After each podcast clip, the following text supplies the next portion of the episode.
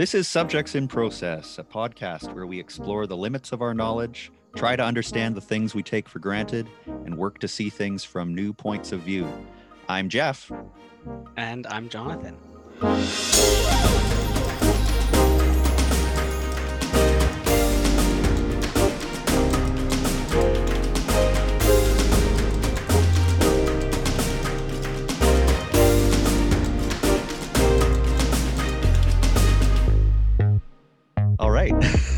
This is our first episode. this is our first episode, and uh, yeah, this is um, we're we're calling it subjects in process because we kind of imagine it as an ongoing dialogue about uh, different subjects that we're going to be exploring over a, a, series of episodes, and as well as ourselves as uh, subjects who are um, learning and changing. We're uh, what might be exceptional or different about this podcast is we're not here to present our own expertise. We're here to present our ignorance as we attempt to learn, as maybe hopefully many of you kind of under, feel the same way that the, the world's a bit bigger than we can fit in our heads and it can be a, a bit confusing out there. So we're just trying to be a little more intentional about our learning and see where this goes. Totally. Totally. Yeah, I was thinking about the fact that uh, you and I have been friends for a quarter of a century. Oh, over 25 years i think. And and we've been doing this sort of thing for fun for most of that time. Um, and often we'll come up against sort of the limits of what we know. Uh, and uh, it's a yeah i'm excited about the chance to just chat with you about things that we think about anyways and and maybe yeah become a little bit more aware of things and understand the the different facets of a lot of the issues that sometimes seem black and white. Maybe there's some more shades of gray in there. Um, yeah I, yeah i think that that's that sounds great. I mean if, if nothing else it's a it's a chance for us to just continue more having more of these conversations. So for yeah. our first episode we there's just so many places we could jump in and jeff and i have already had some back and forths a bit on uh, socialism and capitalism and some of these political issues which today can feel quite heated and i love talking with jeff about these issues because he feels thoughtful and um, reflective and so rather than just jump in with too much of our ignorance we wanted mm-hmm. to start talking about someone else's perspective so Today's podcast is going to be focused on getting some of Jeff's first thoughts on the book Eugene McCarraher's Enchantments of Mammon. So, just to be clear and fair to Jeff, he mm-hmm. hasn't finished the book. No. And, um, but I think that's actually appropriate because we're not trying to pretend that we have a grasp on these things. And so, even when we talk about uh, this book, which Jeff has just shown me on the video as being quite a mammoth tome. Um, it's this we're never gonna we we doubt our ability to to fully understand this man's work so when we're talking about his work we're talking about our own understanding of it and i haven't read it so i'm here to learn from jeff today and hoping to kind of get some of what he's drawn out from it so far and um, uh, sure. see where he's at. Yeah. So, uh, so my first question for you, Jeff, is why did you pick this book? What what brought you here? So I guess mm-hmm. the two sides of that are, mm-hmm. um, wh- why are you interested in in in the subject matter, and what particular credentials does this book have, say, as opposed to uh, some other book you might have chosen? Sure. Yeah. Uh, I mean, it, it is a really uh, interesting book, and I've wanted to read it for probably a year and a half uh, now. Um, and just, I guess, so for context, you know, I'm about 360 pages in out of 660 pages, so there's a lot left. Um, but he does an amazing job of really uh, signposting his argument and giving a good sense of what he's what he's arguing, what he's thinking about, um, and uh, and so yeah, I, I, this is really preliminary, um, and more just I would like to be able to share about the book. Um, I heard about it. Uh, I heard I've read a lot of Eugene McCarraher's uh, articles in different uh, magazines. He's written for the Hedgehog Review and for uh, Plough Quarterly, uh, which is a awesome awesome couple of journals. Um, I think he's he used to write for Books and Culture as well. And uh, and I heard about the book in Plough Quarterly. There was this sort of special issue all about capitalism, and uh, David Bentley Hart had an article in there as well, and a bunch of other people. Um, and this was a an article that was about John Ruskin, who is a, a Victorian writer. Um, and I, I, had studied him a little bit at university, um, but uh, basically, uh, McCarraher was saying John Ruskin is uh, sort of this guy we need to recover. We need to start thinking about what he wrote because he is presenting a an idea of of socialism uh, that is uh, different than the Marxist lineage, and uh, and that has uh, all sorts of really neat ideas surrounding it. Um, so I, I, suppose you know I'm I'm not reading it because I want a good critique of capitalism, um, and the book doesn't really ca- critique capitalism per se. Uh, it's more uh, it, it, it's implicit, I guess, in the whole in the whole thing. Um, what it's trying to do is it's trying to uh, uh, it's trying to ask, trying to assert basically that you know we are creatures who worship and long and have these desires.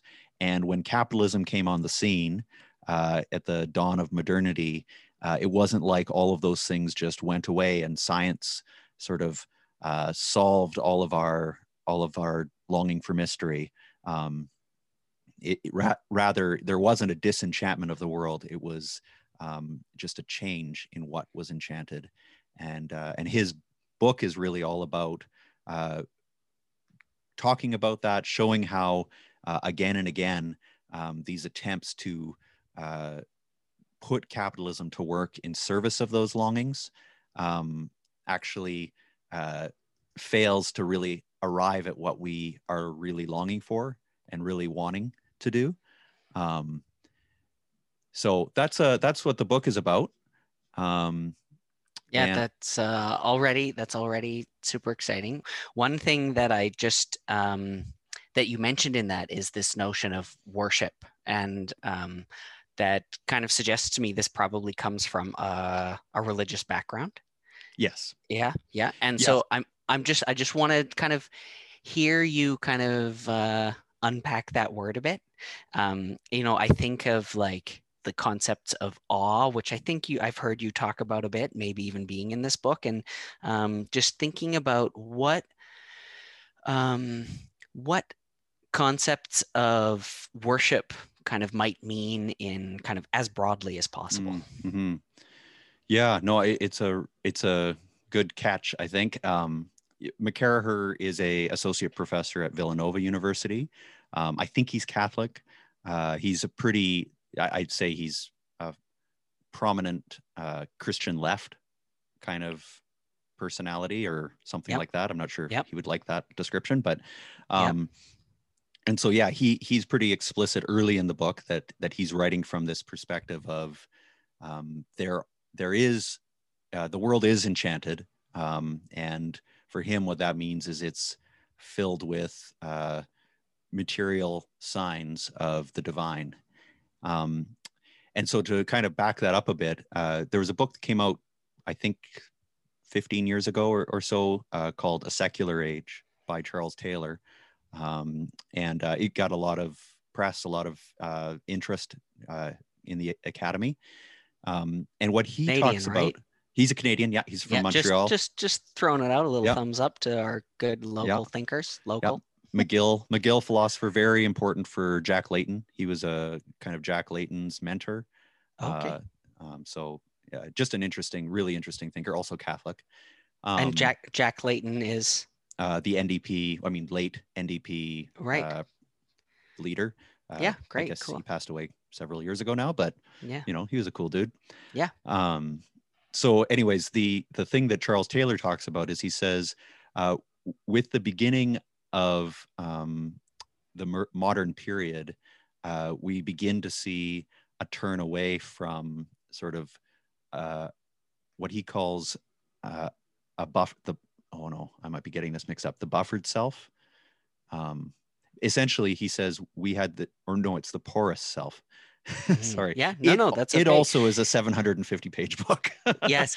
No, and uh, and I think I think that's okay. You know, like I it's even just maybe a point to note, you know, we're gonna be talking about words and we're just going to sometimes have to make up our own definitions for things right and trying to avoid the focus on just exactly what word yes. and what it means yes and kind of just focusing on what's our understanding of the words we're using so yes. you know if we don't get this right uh, it's um, because we're not scholars but we're going to be doing our best and trying to just be making sense with it with whatever words we need so yes totally so Charles the Taylor, self. the porous self, yeah. So, uh, you know, he he sees the kind of pre-modern era as this world that's inhabited by spirits, um, from from the kind of perspective of the average person, right? The the world is full of spirits. The reason that things happen are often uh, mystical or spiritual in nature.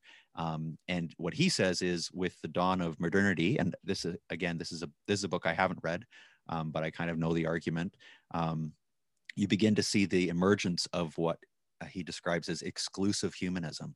Um, you know, there's been all sorts of other kinds of humanism in the past, and there continue to be, but exclusive humanism, the way that I've been thinking of it is, is the idea that the, there is no outside to the world, to the universe, right? The universe is uh, is self-enclosed, and he calls that the immanent frame. Um, and so what he what he also says though is that that doesn't mean that that's the end of uh, kind of a transcendent sort of feeling right? The transcendent feeling you know the desire for the numinous you know all of these sorts of ways of talking about he also calls it fullness the feeling of fullness. All of those things continue to be deeply part of the human experience. And uh, eh, they just look different um, in this what he thinks of as a disenchanted world.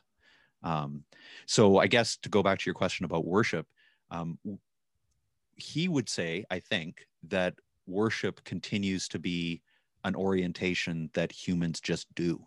We just do that, right? We we we uh, imbue objects or you know people or whatever with more uh, meaning and uh, significance, maybe an uh, infinite amount of significance uh, which results in them being objects that we, you know, idolize or that we, uh, yeah, think think they're going to solve all our problems, right? Our our hopes and anxieties are somehow hung on the fulfillment of uh, that they promise, uh, whether they've said that they promise it or not.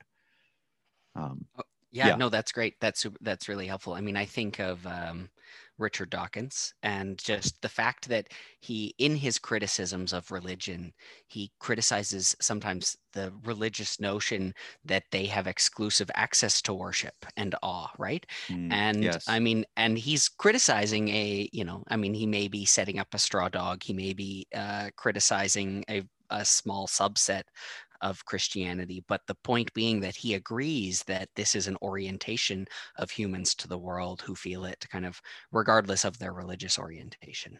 Yes. Yeah. Yeah. So just that the the notion of worship and awe kind of being um, kind of a, a, very full and broad notion of of what's kind of a part of human living. He's talking about uh, capitalism implicitly and talking about um, this kind of loss of this. Now, one one thing I wanted to just give you a chance to talk a little more about is you mentioned the the porous self and yeah. the immanent frame. Yes. And just if there's uh, if you want to make a distinction at this point about kind of the differences between our canadian philosopher whose name already slips my mind chuck charles taylor. chuck taylor. Yeah. Um, and uh, and and what this guy's presentation of this is.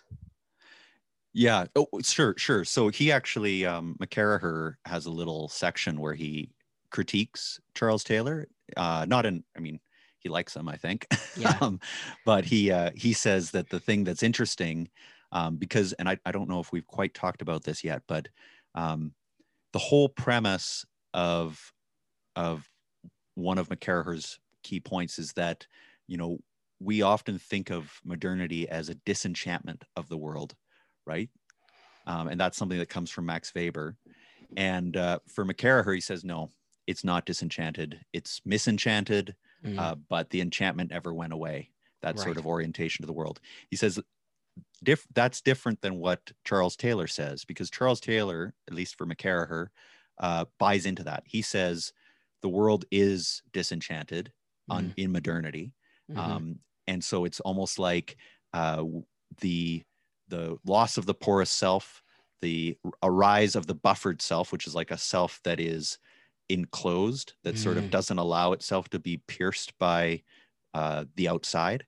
Yeah. Um, the the thing about that is that you still see the numinous, and so uh, McCarraher says, okay, and so Charles Taylor is really just wanting uh, us to look for opportunities to re-enchant the world. Mhm. And uh, what McCarraher says is, um, he says that's like uh, trying to be deliberately spontaneous. He says it, it just doesn't work, right? Yeah. And um, and a better approach, which is what he's he's saying he's doing, yeah. is to uh, to recognize that dis- that the world is not disenchanted, to Right. kind of recognize the way that the world is actually enchanted, but in kind of what he sees as corrupt ways. Okay, so um, there again, so you mentioned uh, Max Weber and how um, he kind of references that line of argumentation about the disenchantment. So, do you want to just kind of like it almost sounded to me like maybe uh, Max Weber is he's he's he's riffing off that. So, do you want to just kind of like spell out a little bit about uh, what what uh, Max Weber said that he's referring to and how he uses it? Sure. Um, so uh, Max Weber is a, I guess, a sociologist from the turn of the 20th century, um, and he wrote a book that is pretty important called uh, "The Protestant Work Ethic and the Spirit of Capitalism." Uh, it's 1905, um, and I think it, you know, his argument is, you know, kind of long and complicated, but he he started from he starts from this position of saying why is it that successful capitalists tend to be Protestant? That's the beginning of the book. It's really kind of funny, but you know, I there's a really great quote that I I found, um, and it's actually the quote where he talks about the disenchantment of the world. Uh, Oh, Weber. awesome. Um, so he says, um, the the disenchantment of the world, the elimination of magic as a means to salvation, uh, the Catholics had not carried nearly so far as the Puritans had done. To the Catholics, the absolution of his church was a compensation for his own imperfection, right? So that people just know that they're imperfect, and uh, somehow uh, the church has this magic uh, ability through the Eucharist and other things. I'm not quoting. I'm, I'm just now. I'm just Yep. sort of explaining that. Right. um, yes. So, so he, the first part is all about the Catholic situation, right, and what what that experience was like. And then he says, "Here's the Calvinist. The Calvinist lives in this ascetic reality where God is just saying, you must be always improving, always getting better, always turning the world into something better. Um, you know, this is your calling. And this is one of his arguments in the book is that um, basically with the Protestant Reformation, you see a move of something like a monastic calling, right? Like a monk is called to this ascetic, very like deliberative, prayerful, you know, pious life. And that ends up getting disseminated, like spread out across for everybody. That's now the the calling for all humans, not just monks. Which I'm just like, holy smokes! I like I'm having like PTSD. I'm like, you know, reading it. It's just like, oh my goodness, that explains so much Right. uh, in terms of my own like Experience. faith journey and Yeah. Christian walk. Uh, Right. But yeah, anyways, one of the things I just kind of love about that, and I think will be kind of uh, an, um, an a significant part of our conversation, right, is as um, uh, a, a a secular writer, right, like with pretty strong critiques of religion, but taking um, he, his understanding of religion and the people of whom he speaks is, um, I mean, obviously he was in a time where it had a much more significant social role, but uh, and so maybe it was more important at that time but it's really interesting to hear like a critic of religion who comes at it with uh, a deeper understanding of it than many of what you might hear today so that's um totally. uh, yeah and so yeah so us coming from you know different places and um, but both of us with christian backgrounds um, i think that it'll be it's really important to to be able to think about how to speak about religion what it means in um, kind of in from a lot of different perspectives you know both both secular and religious and of yeah. course those two things encompassing a lot of worldviews potentially even with overlap. Um, and yeah, i totally. yeah, I don't know if it's worth highlighting just because so many people might not be familiar, right, with like um, uh, Luth- um, Martin Luther, who mm-hmm. uh, started the Protestant Reformation. Um, if there was uh, one book that he was going to remove from the Bible, it was going to be the book of James because the book of James talks about how he really wanted to emphasize this notion of salvation by faith and that it wasn't of works and to kind of get away from uh, the way works had been used as potentially, I don't know, a cudgel on uh, Catholic believers. And so in the book of James, it talks about how if you really believe, you will stop sinning, or at least be in the process of not of of stopping your sin. So the notion of the the Protestant work ethic, where Protestants have this em- emphasis on salvation by grace, it's not by anything that you do, but your faith is proved by your works. Right. so it ends up being this kind of like ironic twist where they they tried to make this move of saying we're saved by grace alone but it uh, actually led them to this kind of um, need for relentless improvement that yes. was the way by which they yeah yeah. yeah. Oh that's that's that's great I mean, it's not great, but yes. well, it's ironic. It's tragic to me. It's so tragic. Yeah. It is. It's tragic to me because, like, I've heard so many um, people criticize religion as um, as this guilt-inducing thing, and for me, my experience of religion was never like that. It was so full of grace, and I still feel like my worldview is so oriented around the notion of grace, and so I I don't relate to that. I really relate to this notion of um, Christianity being the uh, the place for screw ups, right? I mean, mm. it's like and and just being uh, like when I screw up in life and have my guilt, it's just so great to have um, this mm. notion mm. of grace mm. as an alternative to, and so comes to mind um, one of my favorite uh, little pieces of um, I don't. I mean, I'm afraid of sounding now name droppy too. But Dostoevsky in Brothers Karamazov, there's the mm. this um, this priest uh, talks about, or a monk talks about, an influential figure in his life who, as a boy, was very sick, and while he was sick, he had this these terrible pangs of conscience, and was talking about himself as a sinner um, and his family everyone was saying to him you know don't be so hard on yourself but he kept saying no no it's it's okay because i know that i'm forgiven and it's mm. better to be forgiven than to be perfect anyway mm. this is this is a, a terrible aside that's pulling us far away but, from but actually Weber's actually line it, it does pull us away i guess from Weber but it's totally mccarraher's main it's that's the thrust of of a lot of what he's talking about when he talks about um, a sacramental ontology, um, which is a word set of words that need to be unpacked. But what he's talking about is he's saying this is a world that is abundant uh, and good and full, um, and a world to to or be oriented towards the world sacramentally is to see it charged with God's grandeur you know, an ontology, and correct me if I'm wrong because this is how I've always thought of it, but I don't actually know if that's true. Yeah. Um, but you know, I, worldview I think is a, yeah. is an okay other word for ontology. Yeah. Um, I'm sure that there's philosophers out there who would nitpick that, but sure. Um, because otherwise, why wouldn't they just use the word worldview? It's way more clear. yeah, yeah, yeah. Um, yeah. But you know, so a worldview that sees the world as um, full of of goodness and mm-hmm. full of grace.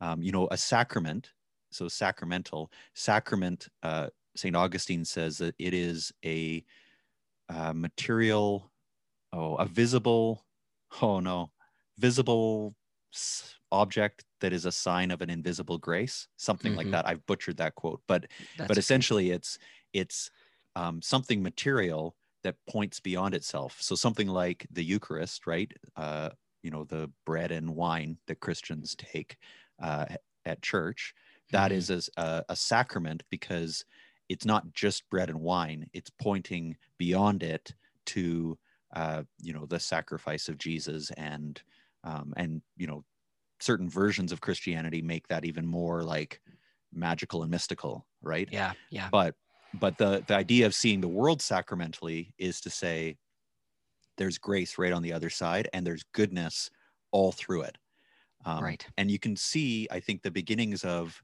um, thinking about something like scarcity or like um, some of the terms that sometimes get associated with capitalist uh, Mm, economics Yeah. um, as being opposed to that kind of sacramental vision if you see the world as abundant and full but not in a way that's like and it's full because i can just use as much of it as i want uh, mhm, to increase my capital mhm. um, then then you're starting to get a sense of where the opposition is between uh, sacramental ontology and uh, at least what McCarraher is critiquing about capitalism, um, Mhm.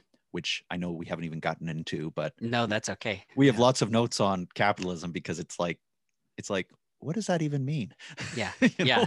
Yeah, no, no, and I like it, right? Because like what we're doing here, right, is like, yeah, the capitalism can mean a lot of different things, and socialism can mean a lot of different things, and so we're kind of acknowledging one that we don't know what these things mean yet, and that there's probably not there's not going to be perfect agreement on what they mean in the end either, um, and so that's why we're starting here, right? Is we're kind of we're just trying to look at um, our understanding of one person's ideas and seeing where that takes us. So yeah, I, and um, I'm, uh, you know, I have these these two sides of like a lo- I have a deep longing for an enchanted world, but also a, a, a fairly deep commitment to a kind of materialism. And so uh, that as soon as as soon as the words capitalism do come up, I immediately have kind of like um, bifurcated views where I want to acknowledge this as a as like a, a an important um, idea to keep thinking about and seeing what what value is he pointing at that maybe we're missing and that he shows us a road to McCarraher. Um, but then also, you know, this other side of me that's thinking, I I think you are um, you know you're you're characterizing capitalism in a very sort of narrow way and potentially not um, not showing us you're, you're highlighting a problem but i'm not sure that you're showing us the road out and um, but we'll get more into that as we go i guess yeah as this just being our our long winding path to get to, to a- around a topic yeah yeah.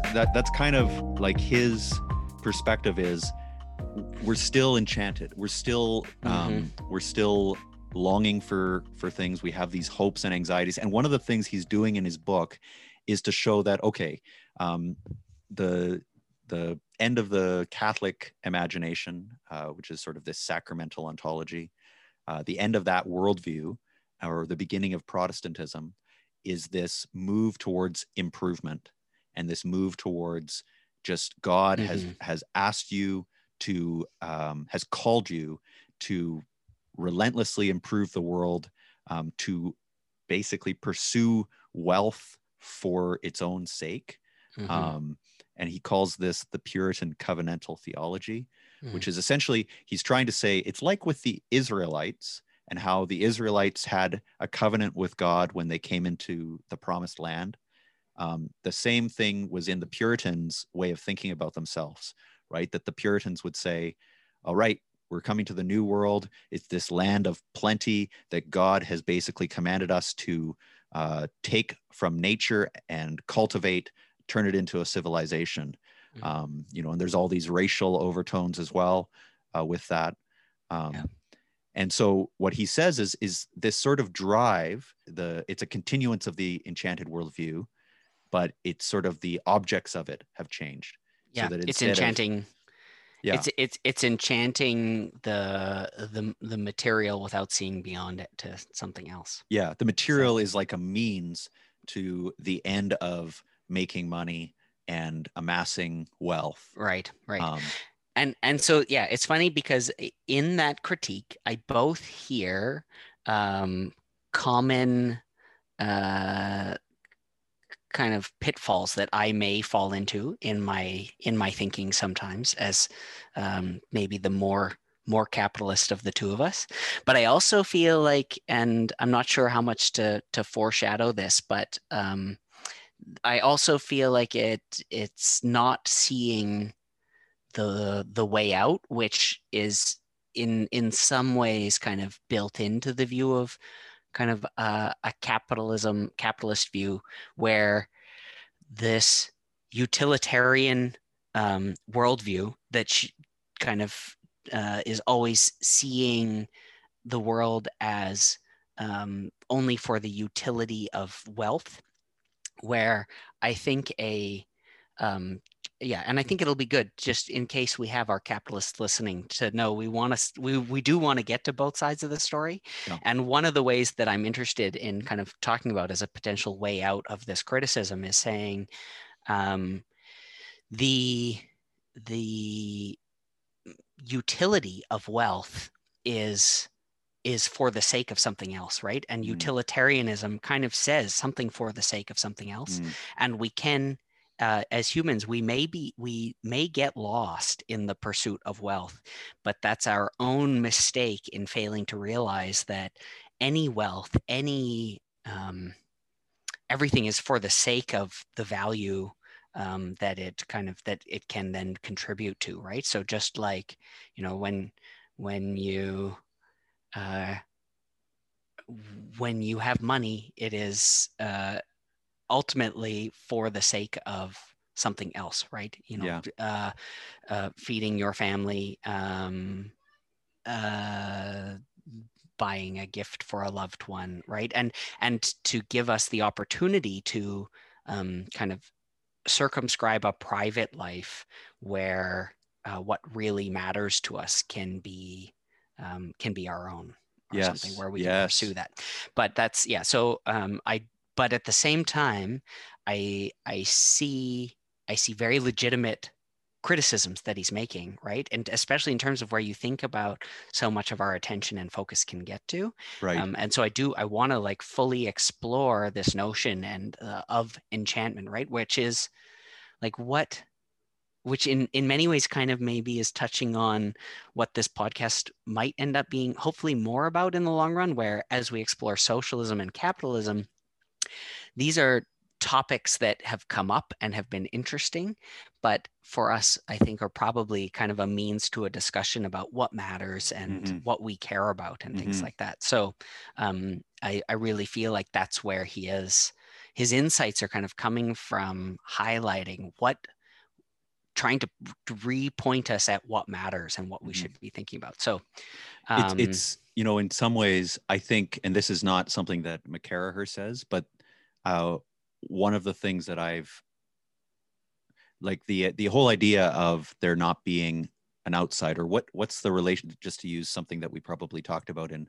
philosophy 400 with karen hool you and i uh, however many years ago that was 15 years ago. Yeah. Um, the idea of the other. Like Yeah. what does it mean to be face to face with the other? And i think that the thing about mccarraher's crit- critique implicit critique of, of capitalism and is that it applies to certain forms of capitalism um, which like you said i think we're going to need to unpack. Mhm. um, you know like what's the difference between corporate capitalism and uh, you know traditional capitalism? Mhm, or do the same things apply? And mhm. and at what point do you you know relentlessly pursue wealth versus pursuing wealth in a kind of constrained way for a purpose outside of itself um, Mhm. like the rockefellers don't come in for very good uh, they, they're not treated very well in this book. right. Right. Um, and I mean, and I don't know a lot about the Rockefellers, but I mean, I yeah, I mean, yeah. So, I mean, John Rockefeller's the guy who famously said, you know, how much how much more money do you need? Uh, well, just a little bit more. Right. Um, yes. Yeah. Yeah. No, that yeah, that will be that'll be good. So maybe uh, just to kind of see, I'm not sure how this question's gonna go exactly because you said he doesn't talk about capitalism explicitly, but he he seems to be suggesting that it is um, it's misenchanting the world, right? And so I'm I guess I'm interested in like what what is this more specifically? What is he pointing at? What's happening in this capitalist worldview, as he calls it, and how does it function in kind of like making us go wrong? You know, one of the I guess the thing that he does a lot. The the first part of the book is sort of set in Europe and yeah. covers a really long, like 1400 to I think 1800. I can't quite remember. Yeah. Um, and then the majority of the book is set in America. Um, and he has sort of sections on the Puritans, and he has a section on sort of pre Civil War, and then sort of Civil War to the end of the First World War. Um, and what he's what he does a lot is he sort of has these little uh, stories about um, things that look like they're going to be different than just sort of capitulation to the worst tendencies of capitalism yep. right like um, even something like the puritan sort of we're just going to work hard and and you know do what god wants us to do and and that kind of thing you know that could end up looking like it's going to get worse and worse but then he says but then they have this like desire for community right they're looking for this community this their way of thinking about themselves but it almost always goes bad because capitalism that's that's essentially his yeah, yeah, yeah. And, and it's sort of a, a, story that he repeats again and again from different perspectives where he's like you know he'll talk about um, frederick taylor for example uh, who is uh, the founder of scientific management um, you know and he was a mechanical engineer uh, who uh, you some people have heard I mean, Taylorism is basically like where you go in and you systemically record how long does it take to do a particular task mm-hmm. and then you try to find ways to make it more and more efficient mm-hmm. um, you know and it's a, it's still extremely common it's a mm-hmm. pretty standard way of doing things um, and what he says is he's like you know there's something about Taylorism that is uh, has kind of and this is where he critiques man- management theory in general is yeah. you know it's manipulative. It treats uh, people as sort of means to the greater end of you know uh, increasing profits. Yeah. Um, you know all of those sorts of critiques. But he says but the thing that's weird is that for frederick taylor he thought this is going to unify employers and employees this is going to create this you know uh, benevolent community where everyone's just working towards the greater good of like being effective at our work and not making our work like uh, lame, you know, minim- minimizing the sort of the tedious kinds of things and trying to find ways of doing work better. And it's funny because, you know, both of us do different kinds of management uh, work. Yeah. And there's, I think that kind of like positive tone is something that sticks around, right? Yeah. McCarraher doesn't like that positive tone. yeah. Because for him, he says this is really just uh, sort of it, it's like the best tendencies of humans like that that desire for community that desire for um, you know just all being on the same team and making life better right increasing our freedom mm-hmm. they're all good things but they end up getting put to towards uh, bad things like mm-hmm. just making a small number of people richer uh, yeah. you know and like uh, yeah anyways you could go on and on about different mm-hmm. problems with capitalism from his perspective but yeah well and and we may right like i mean i do think it's i think the particulars matter right and Absolutely. so could because for me i'm just often concerned about how the word capitalism gets thrown about. And so I like hearing the specific critiques because a specific critique can be bang on and say, yeah, that thing you're talking about is bad. Do does do we have to use the word capitalism to describe yes, that? Right? Yeah. And i mean and my suspicion is and um, that uh, some of the things that socialists call capitalism and uh, vice versa you know they would not self describe that way so hmm. um, and and it is interesting too so i would i would be interested and per, maybe we will end up doing this uh, whether we record it for others or not but um, in kind of a, a deeper conversation about this management theory stuff because i again feel like there are um, it's hard sometimes to tell the difference between a good idea that's hard to execute well and a bad idea mm, and yeah. um and so i just can't help but feel like there are actually like there's good things in it to be optim- optimistic about and that it is often misused by people with power um and and also i can see some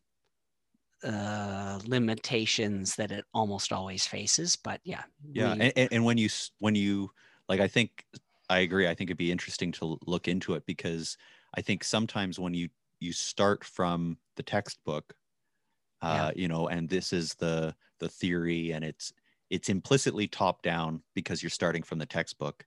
Yeah, it's very different than when you are doing sort of trying to improve uh, work.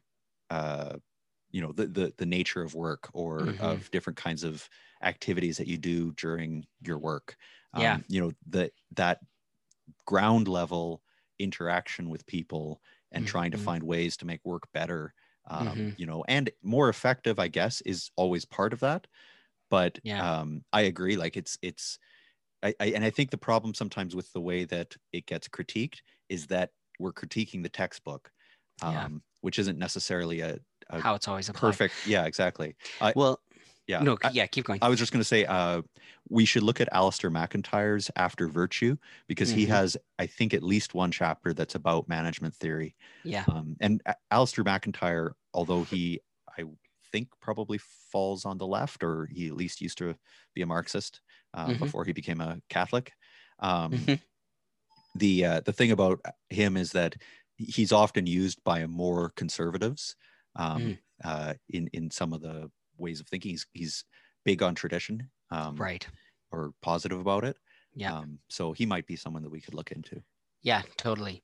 And and i mean and i would even go so far as to yeah i'll i'll i'll put in another little kind of like plug for capitalism. So a lot of the time, the challenges that people run into in capitalism are um, what are described in capitalistic in textbooks on capitalism as externalities right. right? And this is where um, in the in, in, any exchange there can be outside effects um, that aren't effects on the seller or the buyer. And so these can be positive or negative right? And the the most famous example currently being is the carbon footprint of the exchange. Right. And so um, when there's this carbon footprint which doesn't doesn't uniquely impact the buyer or the seller. Rather it's releasing carbon and warming the atmosphere of the whole planet. This is an externality to the exchange. And this is not um, this is not something capitalists are unaware of right? At the very kind of like beginning of capitalism um, in Adam Smith's Wealth of Nations. He, not that I've read it again, I just have this like vague understanding of what he's written about. Um, mm-hmm. he he he talks about externalities and recognizes them right up front and acknowledges them as an important place for state intervention.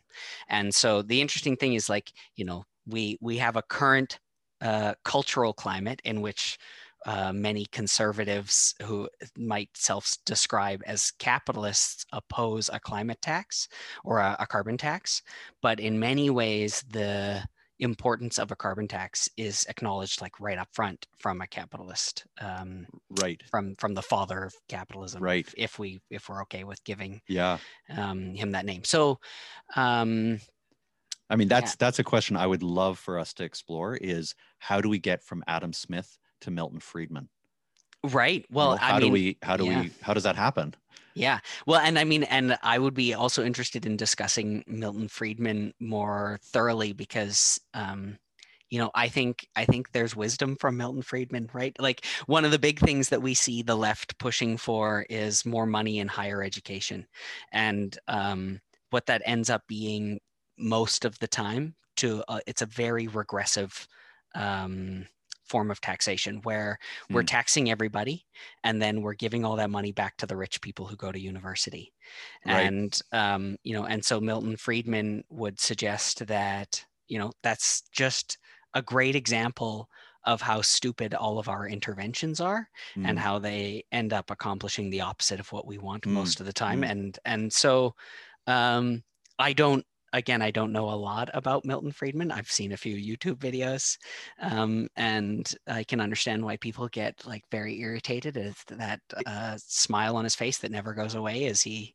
It's fun to like just sort of use people though as like um as like placeholders for yeah oh know, agreed no and we'll which, do that all the time right I, yeah. I think that hopefully part of what we can do is is when we're saying something like like well adam smith mm-hmm. suddenly by digging just a little bit deeper, we can say, oh yeah, the the shorthand that I want to mean when I say Adam Smith is yeah. not as uh, easy to kind of hold on to yeah maybe i mean the late adam smith or maybe i don't mean adam smith at all. Maybe i mean right. milton friedman. Yeah or and maybe maybe i mean my uh my brother-in-law's understanding of adam smith right? Right you know right. but and and maybe what we can do because i agree like placeholders are useful right? We're not going to be able so we can like we can always kind of we or maybe not always but occasionally we can be clear that we're you know, with Milton Friedman or the idea of Milton Friedman as a placeholder for, right? Yeah. Um, yeah, and and um, you know, Milton Friedman, I think, comes out of a tradition of uh, Hayek, who, oh, okay, um, yeah. right. So the two kind of mm, potentially the two biggest streams of uh, economists come from Hayek, who's the slightly less famous, and then the most famous being the Brit. Um, uh, Oh my goodness. Anyway. Keynes? Keynes. That's okay. it. Exactly. Do you know that John Maynard Maynard Keynes, uh, I don't know if it's his grandson or something like that, played Edmund in the Lion Witch and the Wardrobe movie? Oh my goodness, I love this. this Isn't that interesting? I think it's yeah. maybe a maybe a great nephew or something like that. Yeah. Okay. Anyways. Well, that's um yeah. So so those two, right? And I guess one of the the virtues that I'm eventually gonna want to get to when we talk more about capitalism. And so now I'm I'm I'm okay with us having signposted here because um, uh, I do actually have a like a friend of mine who is very much a capitalist. Like he he will go very far, and he of course that's what does that mean, right? It's right. a particular kind. Um, but um, if he was listening to this, you know, and, and to McCarraher, he would just be, you know, he's going to be losing it. He would not, he would just be wanting to jump in on every point.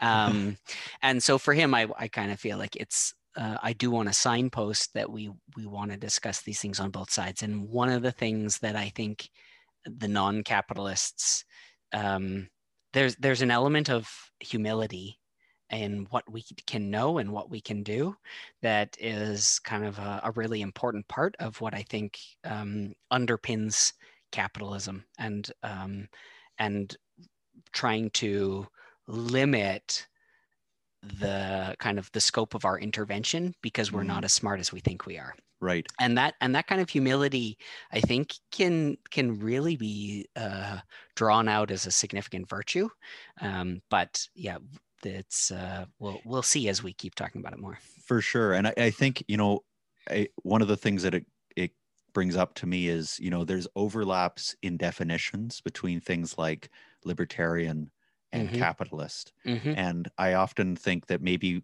when we're talking about capitalist, we're actually meaning libertarian because right. you know certain forms of capitalism have tons of intervention mm-hmm. and it's not uh, mm-hmm. it's not contradictory to a certain version of capitalism. You mm-hmm. know, if mm-hmm. capitalism is the means of production, mm-hmm. right, are in the hands of the capitalist, uh, which is just one part of a yeah. definition that's probably not even accurate. Yeah. But you know, that doesn't necessarily have anything to do with whether some there's intervention or no non-intervention. Yes. Um, and so something about McCarraher that's interesting is that when I go through uh, over and over again, he's quite critical of socialists. Yeah, right, right. Because because and, and I mean I I think he would just define himself as a, a socialist. Yeah. But um, you know, he's the the the thing is, is he actually has a lot of good stuff to say about anarchism Yeah. as well, and anarchism has a lot to do with non-intervention. Right, Uh, that's right. libertarians and anarchists have a certain amount of overlap as well. Yeah. I don't know how many um, pure uh, like like these ideas of capitalism and how many different versions there are and what the core kind of tenets are. And so for sure, like I I mostly um, when I uh, when I defend it, it's based on my very vague understanding of Adam Smith, um, who also uh, wrote other works of philosophy that are like quite charitable and quite human. Yeah, um, yeah. right. And and I I don't think he was He's the He- he's the father of modern sympathy, right? Like of our notion of sympathy. of our notion of sympathy. Yeah, absolutely. So, and yeah and and so there's that's where and he's of course coming out of a very specific context of like um uh, where we've got major world powers that are manipulating economies that um and for their own kind of power the economic power as a occasional alternative to military intervention right right. and and and kind of using it as a form of warfare and um and so he was saying to the state you need to stop doing this right so Mhm. um yeah so the details of what all of that is we'll we'll we'll want to get to later and also with mccarraher and um yeah let's get let's maybe move back to that for a while. I guess we've gone on a pretty like wide rabbit trail but I, that i think does an okay job of um kind of signposting some of where we're going to go and just kind of see what else he might have to say so um you know, I, I think where I'm at in the book, uh, i I'm actually really excited about what's next, what's coming up in it. I know that he has a discussion of Disney, which is going to be awesome, and he has a discussion of uh, a more in-depth discussion of advertising and sort of the role it plays in developing what he calls uh, a corporate soul. Um, you know, how do we how do we get society to start thinking of capitalism as or thinking of um, uh, this these industries as being more than just profit uh, profit creating industries how do we make them begin to get a personality um, and sort of start creating identities where we can Mm. belong to that personality right where i can be a coke or As- like is that specifically any like examples of like the enchantment of them Uh, yeah, like I mean, I think he's. I, I'm. I'm. uh This is what I would love to see in it. I have a feeling that he'll be at a higher level than that. sure no you no yeah And uh, you know, and talking about sort of the the emergence of adver- advertising as a as a brand development, that kind of thing. Mhm. Um, so I'm really looking forward to it. I think the thing that I I've been loving about this book is just that it uh, presents the possibility uh, that there might be another world, but that it's not a utopia that needs to be built from scratch. Um, it's actually something that's already there. Um, you know that it has this optimism about uh, God and the universe and who we are as creatures within it. Um, that is I mean, I think sometimes he comes down too hard on on the capitalists, right? These partly because there's it's often what'll happen is, you know, someone will be doing something really great. Uh, you know, he talks about John Muir, who's the founder of the Sierra Club, I think, Oh, uh, like an environmentalist movement, right? Mhm. And they're doing this great stuff, but then they're friends with all these people who are not that great and stuff like that, right? And he doesn't Yeah. really like that very much yeah um uh so i mean for me it, it it's the thing about this book i think that i'm i am loving is that it has this other imagination and it's also not simplistic. If i if, if, if it's come across simplistic then that's my fault for sure. Yeah. Um, because I think you know one of the things that he's really all about is um, breaking down the many different alternatives that there are, both for capitalism and for socialism. Um, you know, he says uh, he, he's tracing the development of of all these different alternative capitalism capitalisms and that's not what he wants right? He doesn't want an alternative capitalism. He wants an alternative to capitalism. Mhm. um, and so the thread of a lot of the stories that he tells is this threat of oh maybe this is going to be something different or something new and then oh no it's not actually. Yeah. um, but the thing is is i i think it does present something interesting about uh, the possibility for difference and diversity. Um, and one of the things he does that's also quite interesting is this alternative communism uh, to marx marx's communism Mhm. um, you know he really critiques marx very harshly uh, Hmm. in terms of uh, his technocratism um, you know with its sort of uh, emphasis on regimentation uh, industrialism uh, you know he, says uh, what does he say he says um, marx and engels endorse industrial despotism uh, and he draws attention to lenin's embrace of taylorism of frederick taylor's systems Mhm. which he says confirmed that the authoritarian features of Soviet industry were modeled after the most imperious brand of American corporate discipline. right This is his thing, right? Like I love Yeah. I love the adjectives he uses. yeah but no he is a good writer but but so for him, Marx is a great diagnostician, but not a great uh the prescription that he's written us is not great.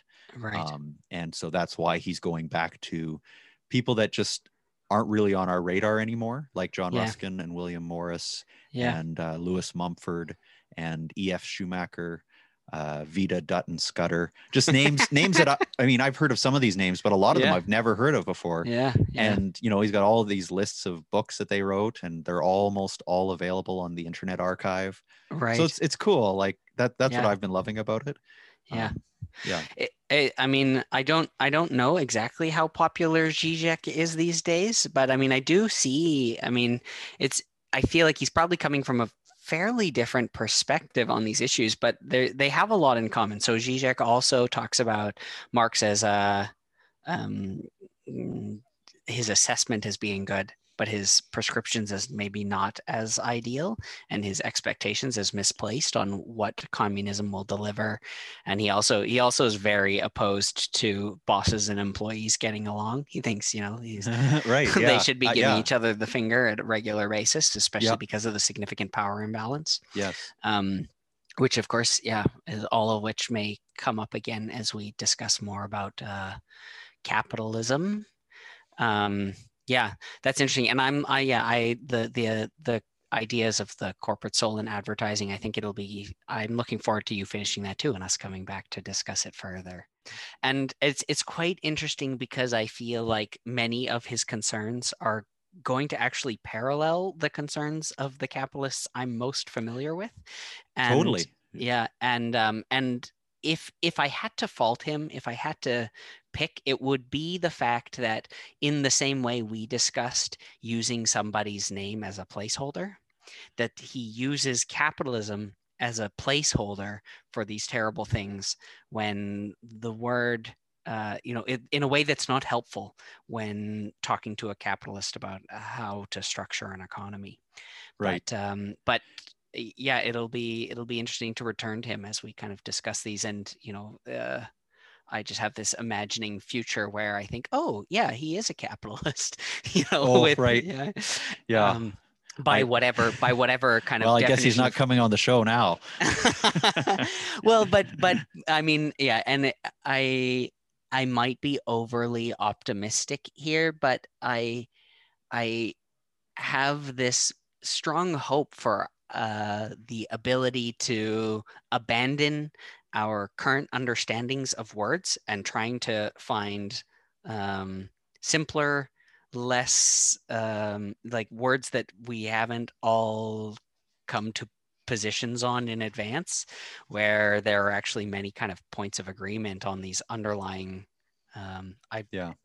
Yeah. uh, I mean, it- it- and I think I think uh, this will probably come up in the next episode more. But you know, when he's I, what I've been I've been trying to keep track of the things that he's critiquing when he associate like the, the things that he associates with capitalism and critiques. You know, like the pursuit of profit, um, property, unregulated free trade, the right to sell for most and buy for least, the principle of combination, the glorification glorification of work for its own sake, uh, the attempt to maximize product production and minimize labor, the unquestioned good of large scale routinized prod- production, material abundance as the precondition of justice and emancipation, uh, mechanization. Anyways, I have a long list. Those are awesome. No, that's and, so good. And what's inter- what would be interesting to me is is if we could look at some of those and say, so is this implicitly connected to capitalism? I think a lot of them aren't implicitly connected because, Mhm. like he would say, that's they show up in Russia, right? They show up in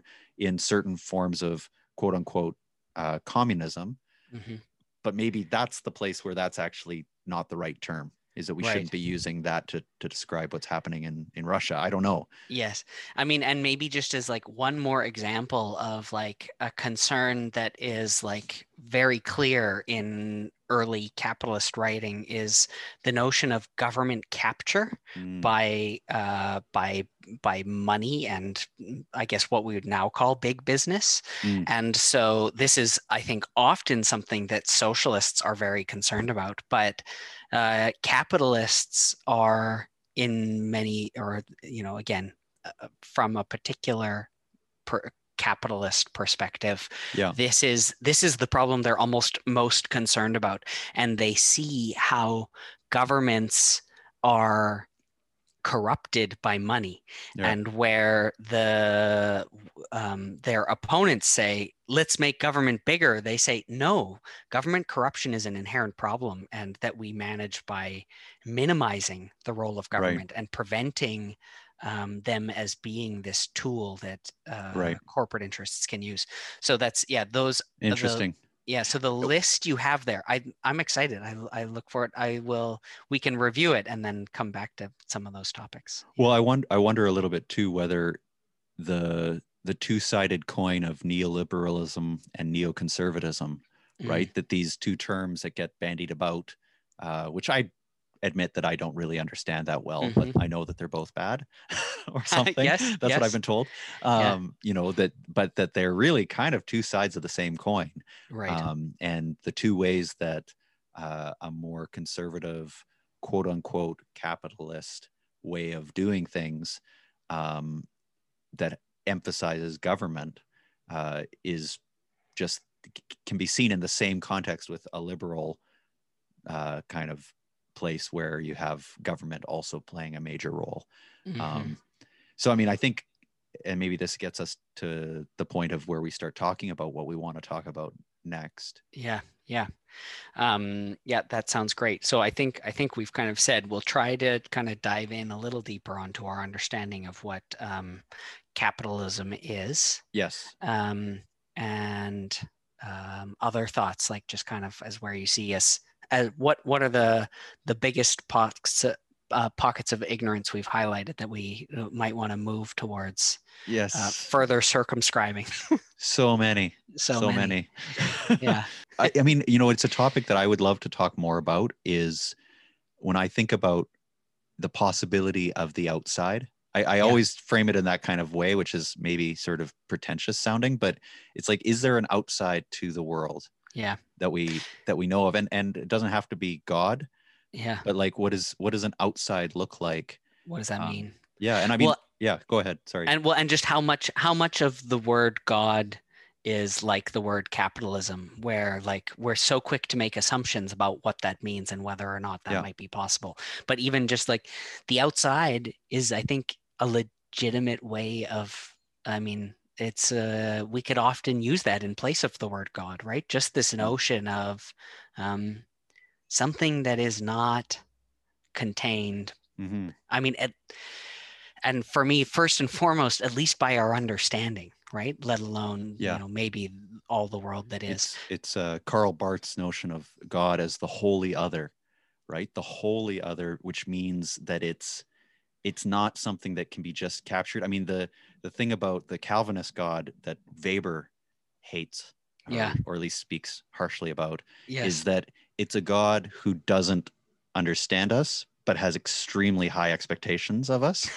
and so in some ways is a very small god like it's like whereas i love the idea of just the outside like like the mystery right what is the Mm. mystery the unknowing Mhm. um of of of existence yeah. um, and i think that there is a gap between certain like you know maybe certain religious traditions version of that even though Yeah. there's a mystical element there Yeah. and and maybe other like a secular version of that Yeah. but yeah sorry i cut you off No, no, no, no. That's good. I mean, and and with the, you know, I think just kind of acknowledging that um, religious language and religious topics are going to be pretty important to a lot of the way that we talk about things, and um, so uh, like because I'm not sure how strongly to draw the distinction between um, the the outside right? But also even this notion of um the sublime nature of the inside right? Even Yeah. right? And those are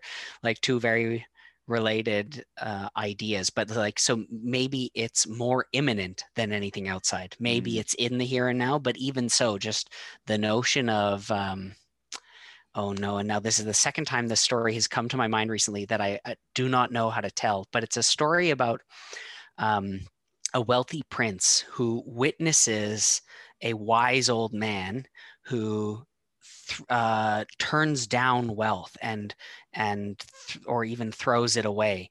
And the prince is maddened by this thought of this this man and eventually throws his wealth into the ocean and goes out in search of this man to find out what he has um, that is um, that makes him able to um, live with li- no consideration for the the powers of men. And um, and he eventually finds this man and he says what do you have that enables you to to do this and um, the this old man knowing that the prince has thrown away his wealth to come and meet him says i now i have what you now have too right this this notion of seeking for that thing Hmm. that is um, that is more than just the material or something Mhm, of the mhm. or or or in the material but matters somehow Yeah. the sources of meaning Yeah. um, and um, I I I hope that lots of what we touch on going forward is kind of revolves around some of that so Yeah. Me too. I think it will. um, that's great anything else that we need to do before closing off I I don't know. I feel uh, I need to read 300 pages. Uh, You know, Good. you've you've got the Wealth of Nations. uh, book- Yes. books one to five. I don't know how many books are you reading. No, I'm just joking. yeah well i mean yeah either the wealth of nations or at least the wikipedia article about it absolutely, yes, hundred percent. yeah. Um, I might. You know what? I'll put in the show notes. Uh, I don't know how what those are or how we make them, but Mhm. um, uh, the the Right, original yeah, article to the Plough Quar- Quarterly, uh, Awesome. the Plough Quarterly article, because I think it's it's open to anybody. So Yep. that sounds great But- well that's this has been really great for me um me too. thanks so much for for doing this with me and um, Likewise. i look forward to doing more of this Me too. Okay. Hey. Thanks, everybody. yeah thanks okay bye ya.